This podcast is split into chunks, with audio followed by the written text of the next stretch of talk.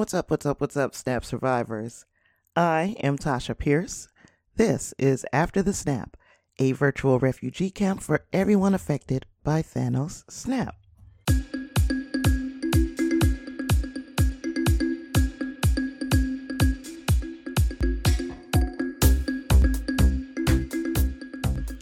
So, thank you, thank you, thank you for joining me for another Friday episode.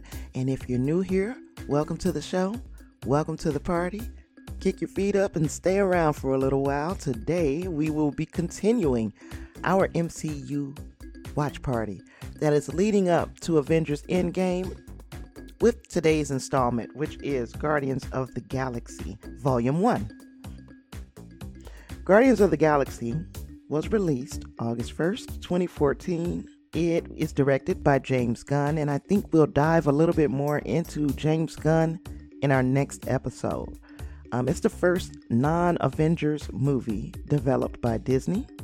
It's based on a comic that first appeared with this team in April 2008. So it's probably like long after I stopped being the, the comic book reading type, long after. However, the the feel for the characters never left me. So, like I said, released August 1st, 2014, and it grabbed $94.3 million from uh, the weekend box office in the first weekend. That is an August weekend record. We saw it get 91% on Rotten Tomatoes, which makes it what? Certified fresh, that's right, and uh, 76 on Metacritic. The budget for this movie was $232 million. The box office gave back $773 million. So it's a pretty profitable movie, especially because the characters are kind of B list characters. They are not the most commonly known characters from the Marvel Comics universe, but boy, did they make a splash in the Marvel Cinematic Universe. It had a runtime of 122 minutes and it just felt like seconds as we sat there and watched it. This is one of the few um, MCU movies that I did not see in theaters. So the first time I watched it, I believe it was digitally. I was going through some things, you know, sometimes uh, adulting gets to be a bit heavy, and I was going through a heavy period when these movies came out, and I just didn't get to the movies. And then I oh, reawakened to find out that I had missed something pretty darn big, you know. um, this movie starts in 1988 following the death of Peter Jason Quill's mother. And we find him abducted from Earth by the Ravagers. That's a group of space pirates led by Yondu Udonta. And then 26 years later, on the planet Morag, Quill steals a mysterious orb. Then he gets attacked by Korath. And Korath is played by Djimon Hounsou.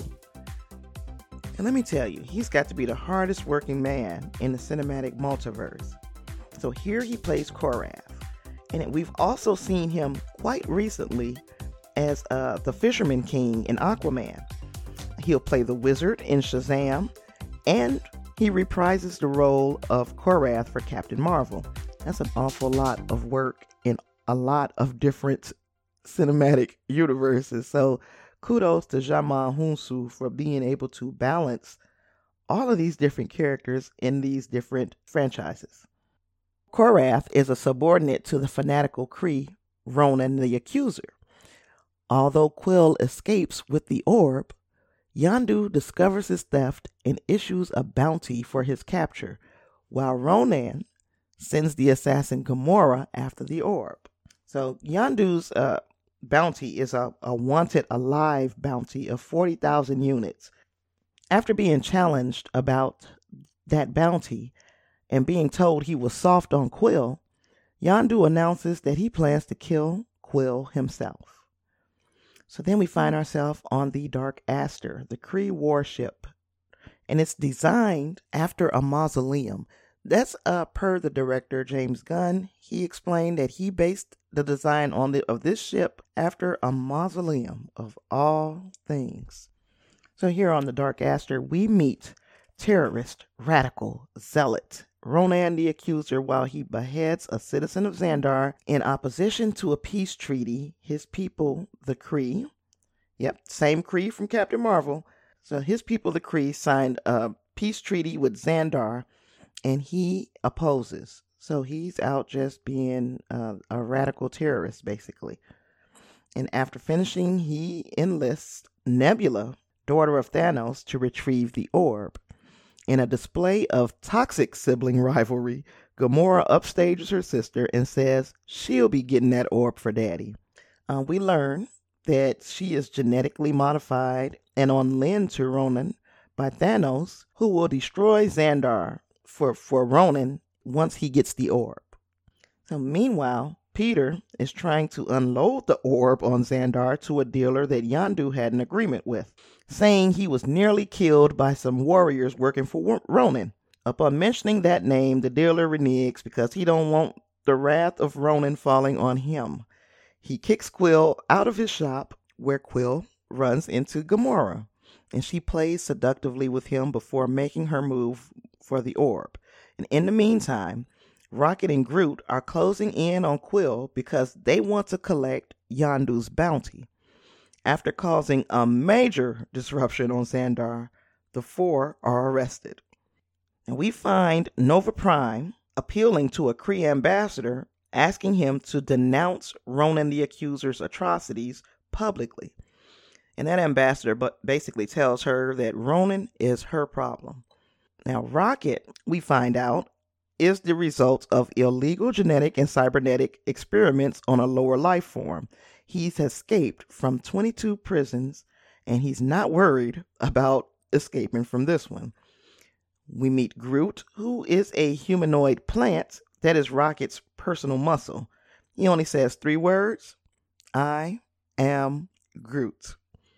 Well, we know about Quill. We've already told his backstory. He's, uh, for all intents and purposes, a human from Earth who was abducted in 1988 we find out that Chris Pratt had to lose 60 pounds to get the Quill physique.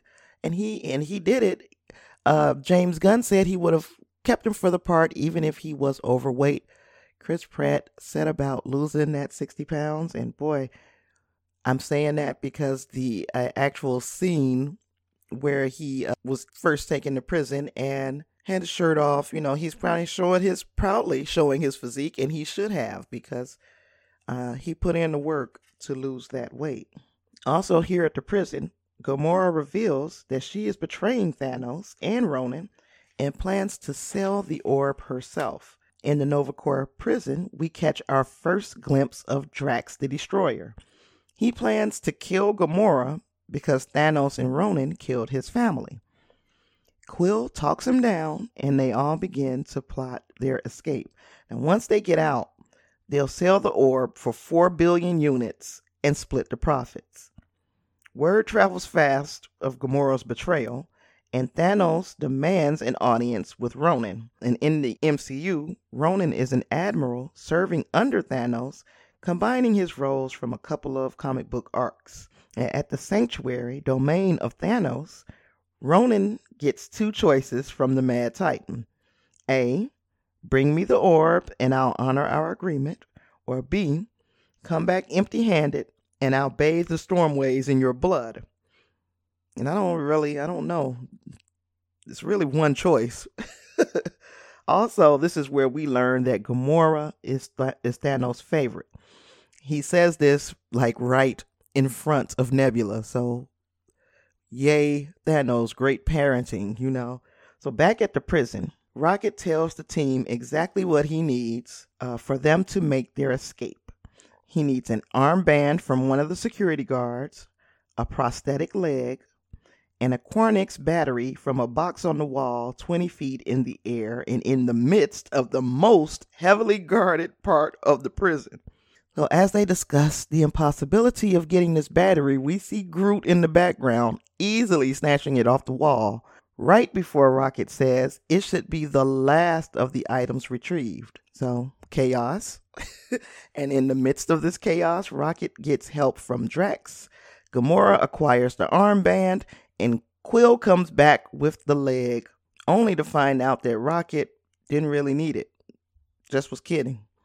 So anyway, Gamora fears that she's gonna die surrounded by the biggest idiots in the galaxy. And then Rocket sucks the gravity out of the prison, and the renegades take off in the watchtower, minus Quill. See, he went back to get his Walkman from a guard who took it from him at the beginning when they first got to the uh, to, to the prison on Xandar. After they all meet up in the Milano, where Quill threatens to uh, bring out a black light and reveal his shenanigans, uh, then we see Ronan and Nebula arrive at the prison too late. So he orders the death of everyone there. So Nova won't know what they were after. So Yondu makes it to the dealer and he demands to know who would want the orb and what it's for by holding the shopkeeper at sentient arrow point. We cut to nowhere. And the mystery buyer is Taneleer Tivan, the collector. Nowhere is said to be the severed head of a celestial being. Yuck. And anyway, the team does some gambling while waiting for the collector's representative. So, in the meantime, Gamora tells Quill the story of Thanos killing her parents in front of her when he conquered her home world, and then he tortured and weaponized her. Now, we know at this point that she is apparently exaggerating a bit since we saw her first encounter with Thanos in Infinity War. So, anyway, Quill and Gamora share a somewhat tender moment until they notice a huge fight in the gambling hall. It's Rocket and Drax, so they jump to break it up. Rocket and Drax are drunk, and Rocket is in his feelings. He's really in his emotions at this point.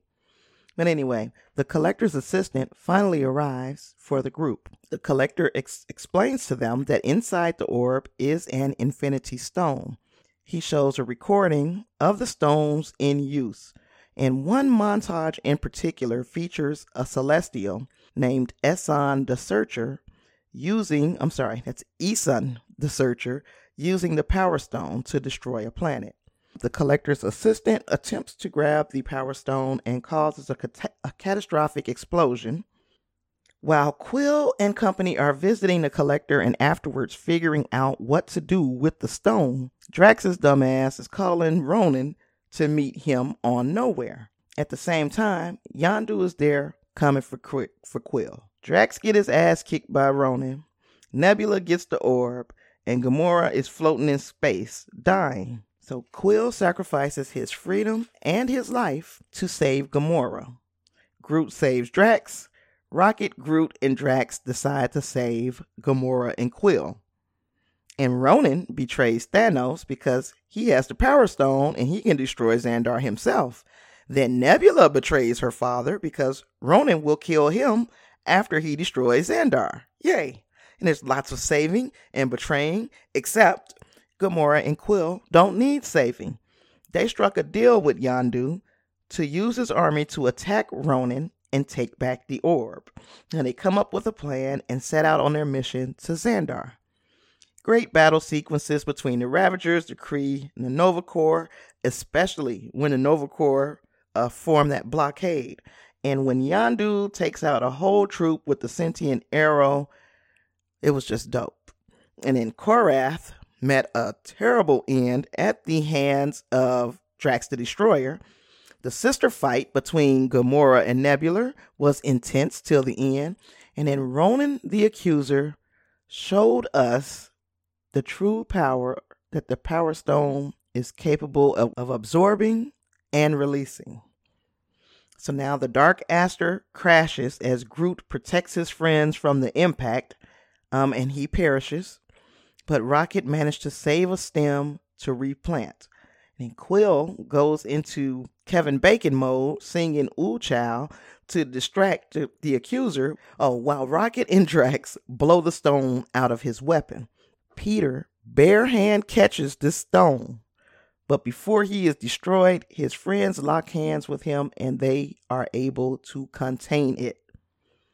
Now, Yondu, after they've contained the stone and then we get rid of Dra- I mean, we get rid of Ronan the accuser, Yondu is coming for the orb and for Star Lord, and Star Lord hands it over to him, except it was fake. Know, Rocket mourns and Drax comforts him, and Quill learns that he is not 100% human, but Nova Prime is uncertain what the ancient origin of his father is. And he finally opens that gift from his mom, and it turns out to be a mixtape. And we learn the origin of his nickname, Star Lord. That was his mom's name for him. And then, by the way, when Yondu opens the orb, there's a troll doll inside. And after Rocket pots the stem from Groot, we see a mini Groot growing, and he loves dancing and music. And of course, we do know that there is a part two. We'll be covering it next week. And we learn a little bit more about baby Groot. So, this again was one of the more obscure titles in the MCU library, but guess what? It works. It, it worked for me. It worked for audiences all over the world. In fact, uh, this was an excellent entry. And Kevin Feige uh, said that, hey, we had Thor kind of hints that we were going to go into space a little bit, go to cosmic sides of the, the story. And for an initial entry into the cosmic side of the MCU, just getting out there in the stars a little bit, this was a great initial entry. And of course, every week I give uh, the movie a rating on my five point scale, and today is no different. This movie will get a 4.5 out of 5. And last week I gave like a 4.75. This week it's a 4.5. I love this movie. I, I hate that I didn't see it in theaters. In fact, they were doing, I believe, an MCU first 10 years watch party at AMC theaters this past summer, maybe early fall, whenever it was. If I didn't have to work, I intended to go to every last one of them to see these movies in IMAX and in H uh, and I'm sorry, in, or and or 3D because I'm a geek like that. You know, um, it's been said, and I won't say any names, that true fans watch all the movies on Blu-ray. So, uh, of course, I was saying to myself, I must not be a true fan because I don't own a Blu-ray player. Well, I, I watch all my movies digitally. I carry my movies around with me pretty much everywhere I go. So if you were to see me at the mall, we could have a seat and watch Guardians of the Galaxy together. So just keep that in mind if you're in Houston. so yes, I am very ready. I, I really was truly considering doing Guardians 1 and 2 both this week. Probably, possibly should have done it I'm going to look and see where I can double up movies somewhere else.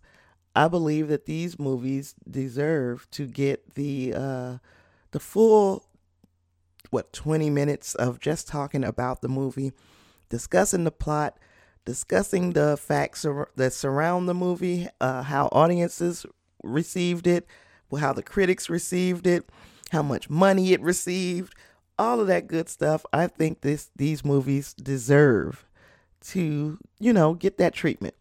And thus, I'm going to give it to them.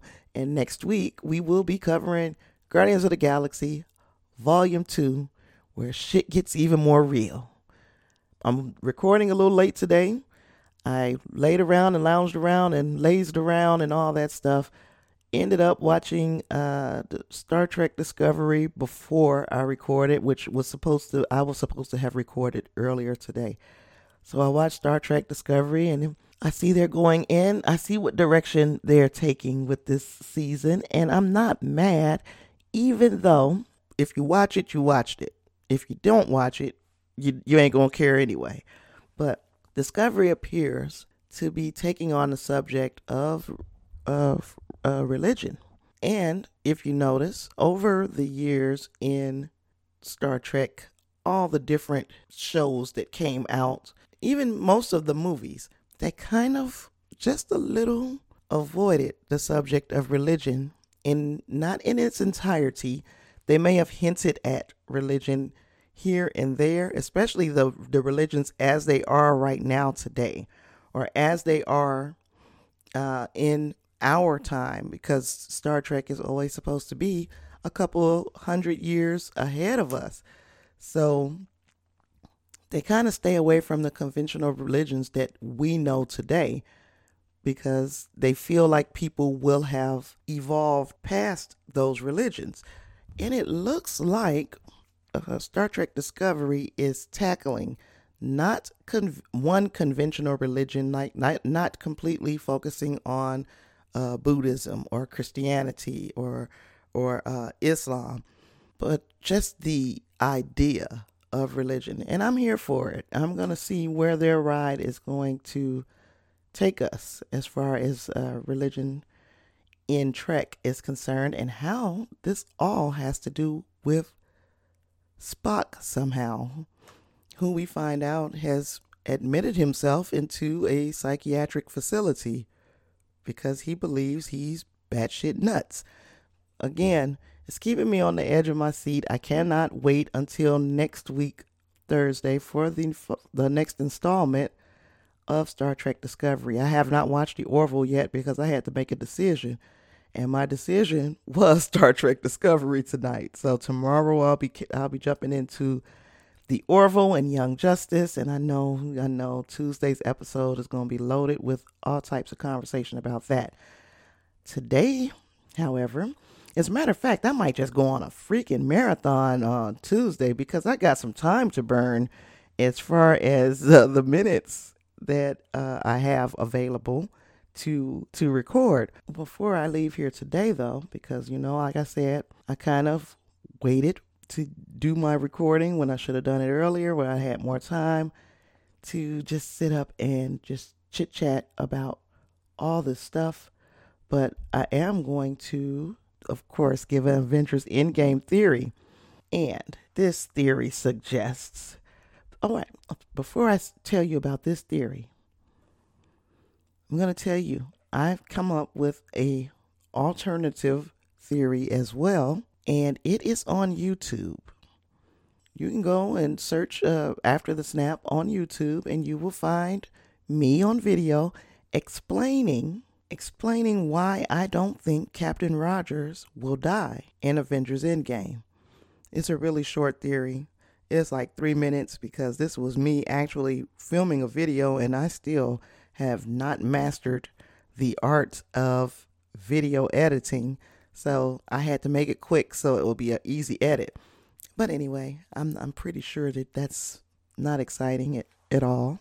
So, anyway, going into this theory that's been floating around, this is not my theory. This theory belongs to Redditor, I believe his name is AK2SUP. AK2SUP. So that is the name. And the theory suggests that our Avengers will defeat or kill Thanos in the past 2012 timeline during the events of the New York battle. So, according to this individual, this is the best way to undo the snap without changing the future, even though anything you do in the past changes the future. But carrying on with this theory, the heroes uh, Tony, Ant Man, Captain Marvel, Nebula, Thor, Rocket, Natasha, Rhodey, not present Bruce Banner and Steve Rogers because they need both of them from the past timeline. Now, I don't understand why, but we'll just continue. They will travel to the 2012 timeline of New York invasion as seen in the set photos, and all of them go undercover to hide from their past selves.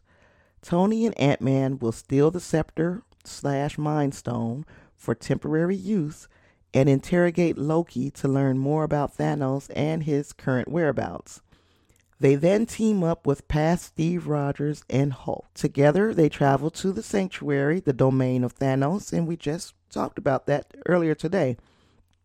Um, at that time, Thanos had no Infinity Stones, but just a double bladed sword. And we've seen leaked photos of Thanos' double bladed sword. So he had the double bladed sword, the Black Order with super giants, and an army. And this also explains Tony's Age of Ultron vision. Remember, the MCU put meaningful lines and scenes to use them later. So Tony's vision was some kind of foreshadowing. The Avengers fight both Supergiant and Thanos and manage to defeat slash kill the Mad Titan there. As they defeat slash kill him in the past, the events of Infinity War will be erased and thus the snap never happens. And this will alter the events of Guardian of the Galaxy, you think, but a little bit, and many things remain the same. So, not a bad theory. They're saying that, hey, they going back in time anyway. We assume from the leaked set photos that they'll end up back in New York around the time of the Battle, Battle of New York so, what better time to get rid of the Mad Titan than right there? They know that Loki uh, knows where to find him. Catch up with Loki there, find out where Thanos is, and do them in in 2012. And that just changes the entire timeline moving forward. Does it make sense? Yeah, it makes sense. Not a bad theory. There's so many coming out, and of course, because everybody just I won't say everybody because some people don't, but there are a lot of people who are simply racking their brains trying to figure out how this situation can be rectified. And I'm just so I, I'm so excited that so many people are engaged and putting their ideas out there in the world so that people can you can either agree or disagree. There's nothing right or wrong about this because we are all just speculating. So it's nothing. Don't be shy. Do not be shy about having a theory, especially when none of us are going to be right in the end. It's, it's like it's going to be some type of combination of everybody's theory, and that might be what's right. I also want to touch on the good news that uh, the MCU got out of their camp two movies they were nominated for Academy Awards. In fact, Infinity War was nominated for Best Visual Effects, and Black Panther was nominated for seven, seven Academy Awards, including Best Picture, which unheard of, has never happened before. Superhero movies just don't get nominated for Best Picture until now. So they broke the glass ceiling on that. And there's been a lot of questions and people complaining, oh, Infinity War should have been nominated for Best Picture as well. And I've got a theory because I keep theories in my back pocket that is like currency is a theory. But I've got a theory as to why. Because I was talking to a friend of mine at work, and Miss Candace is not a Marvel fan. She's not a superhero fan at all. In fact, when I tell talk to her and say, Miss Candace, I'm going to see XYZ movie, she was like, That's a cartoon. So Miss Candace does not subscribe to the superhero theory. But she had heard the buzz. So around February, uh, when the movie first came out, there was so much buzz surrounding Black Panther. She's like, I'm going to see one of them cartoons. That's I'm going to see Black Panther. So she goes to see Black Panther, completely is able to follow the story, enjoy the story, be engaged by the story, and feel invested in the characters in the movie. Fast forward to April. Same thing. You know, we, we go to see Avengers Infinity War. This lady cannot enjoy the movie because she doesn't know the characters and she doesn't understand what's going on. And I'm saying my theory is that Black Panther is a better standalone movie because, and it can be nominated for Best Picture because anybody can go to that movie and get enjoyment out of it. Follow the story. You don't have to have previous knowledge of these characters to understand what's going on because it is his origin story. So, this is the first time that we are getting the full story of the Black Panther in the MCU. So, they're telling you all the little intricacies. They even gave you the backstory of how Wakanda was formed on uh, the, the rock of vibranium. So, this movie is a complete movie. As much as we love Infinity War, it's not a complete movie because without all these other chapters, you have no freaking clue what's going on.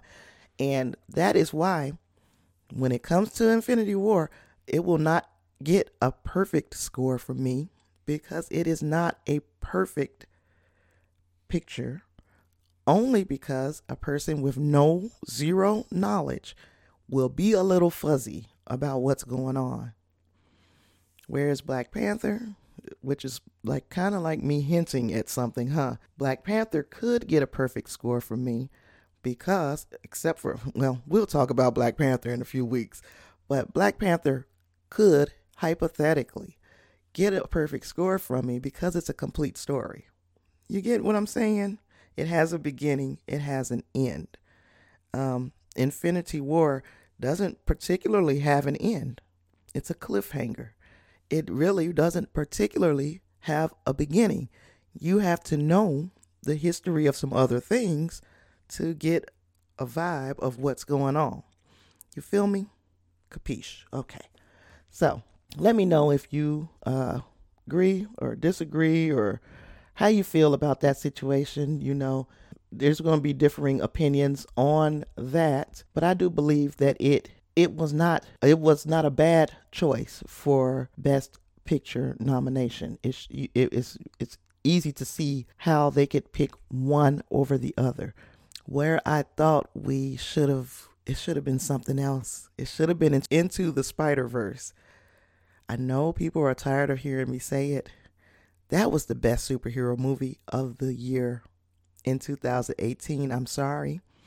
I'm sorry, Aquaman fans. I'm sorry, Black Panther fans. I'm sorry, Infinity War fans. I'm a fan of all of those movies except for Aquaman. I was just kind of ambivalent about Into the Spider Verse. Again, complete movie, had a beginning, had an end. Same friend, in fact, my same friend took her grandchildren to go see Into the Spider Verse. And she loved that movie. I, I really need to get her on the show just to talk about her experiences with these different movies. But she loved that movie for what it meant to her grandchildren and for the story. Um, also, last but not least, I'm, I'm having a problem trying while I'm talking here to pull up my Facebook page so that I could share a comment about our uh, Xavier Martin and Xavier episode, and I, it's it's not it's not um cooperating. Oh, here we are, because it was by uh, Tessa Sanders, who is one of the founding members of the Snap Survivors group on Facebook.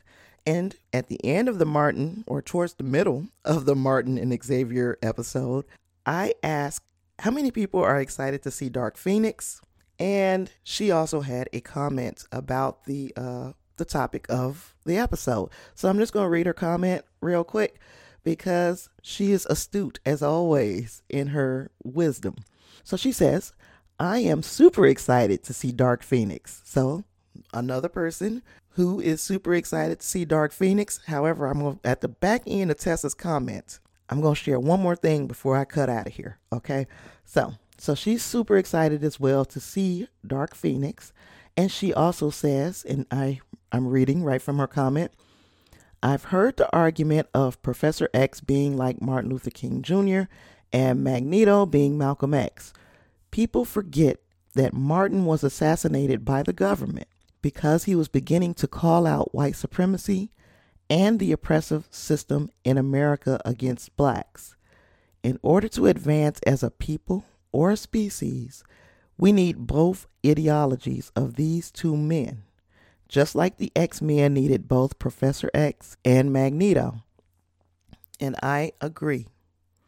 I am in complete and total agreement with her. I'm trying to convince her to come on the show with me when I do the Dark Phoenix and the uh, Malcolm Magneto episode, but uh, she's she's on the fence. So we'll we'll see. But yes, her points I, I take them exactly as she's saying it. It's we need both of those ideologies. They are two sides of the same coin.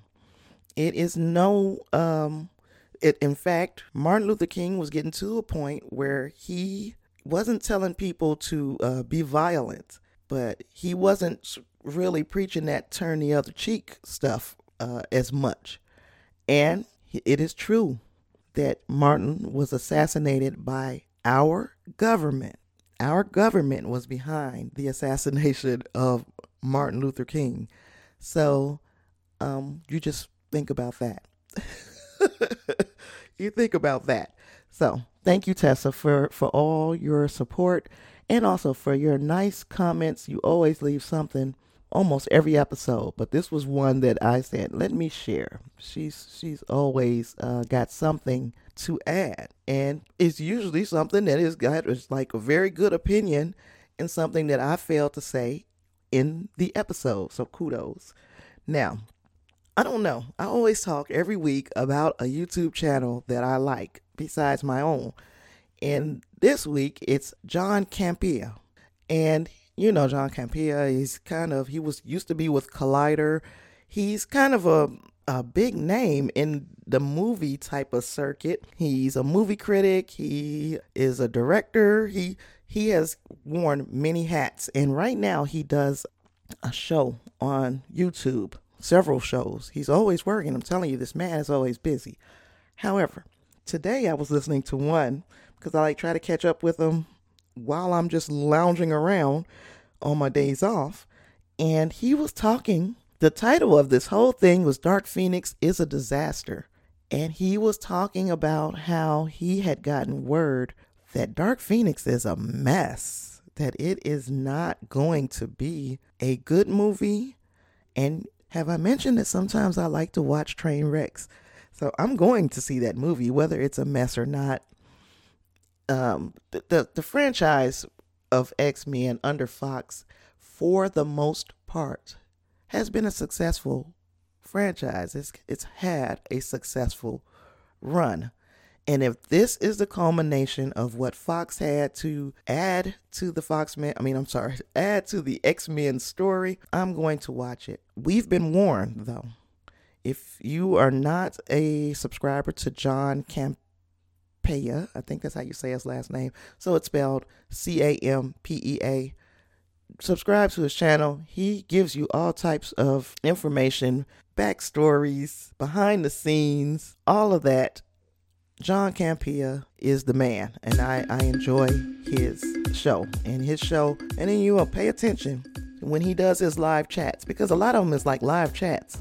How much money this man is getting sent to his Patreon account per episode? So the man is getting. I mean, they his his supporters are keeping him paid, keeping him on the air, and he has a much more. uh streamlined studio type quality to his videos and it's just he's he's a great uh, personality and I can understand why his Patreon supporters just keep him going the way they do.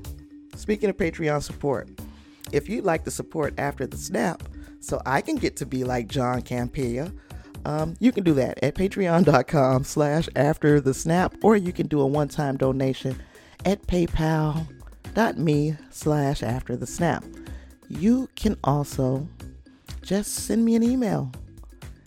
Let's chat it up after the snap at gmail.com. You can find me on social medias and all the social medias after the snap on Facebook. Then join the group Snap Survivors because that's where it all goes down. Then you can find me on Twitter at Snap After. You can find me on Instagram after the Snap 2018. And uh, yeah, that's all the places that you're going to reach me. I used to have a phone number. I think I am going to just get rid of it because I don't remember it. and nobody calls anyway. So even when I do put the number out there, nobody's calling it. I'm gonna get rid of the number. Maybe when we get a little bigger, I'll I'll revisit the phone number thing again. But yes, just follow me on YouTube, subscribe. I need like 4,000. I mean, no, I don't. I need 4,000 hours of video watched and I need 1,000 subscribers. And I am like half of a percent of the way there. So help my sister out. I got nothing else. I'll catch you on the flip. Oh, damn. Good. You stayed for the post credits. Three things that I failed to mention. Three. One of those things was the Stan Lee cameo for Guardians of the Galaxy. Guardians of the Galaxy he did have a Stan Lee cameo, and that was on the planet Xandar. He was talking to a young chick, and Rocket the Raccoon called him a prevert. So that was our Stan Lee cameo for Guardians of the Galaxy. I also failed to mention the uh, Stan Lee cameo for Winter Soldier and I don't know how I did that. So that happened when Stan Lee was working as a security guard at the Captain America exhibit. Captain America went, stole the uniform off of the exhibit. Stan Lee says, I am so fired. That was our Stan Lee cameo for the Winter Soldier. Last fact that I failed to mention was that did you know that Black Panther was only the third movie in the last 25 years to be nominated for Best Picture and for none of the other major awards like uh, Best Director, Best Best Supporting Actor and Actresses, none of that. We got none of those things. We only got Best Picture. So, as far as major awards go, so those are my three facts that I failed to mention. I'm pretty sure I could think of plenty more things, but post credit scenes are supposed to be short. Catch you on the flip.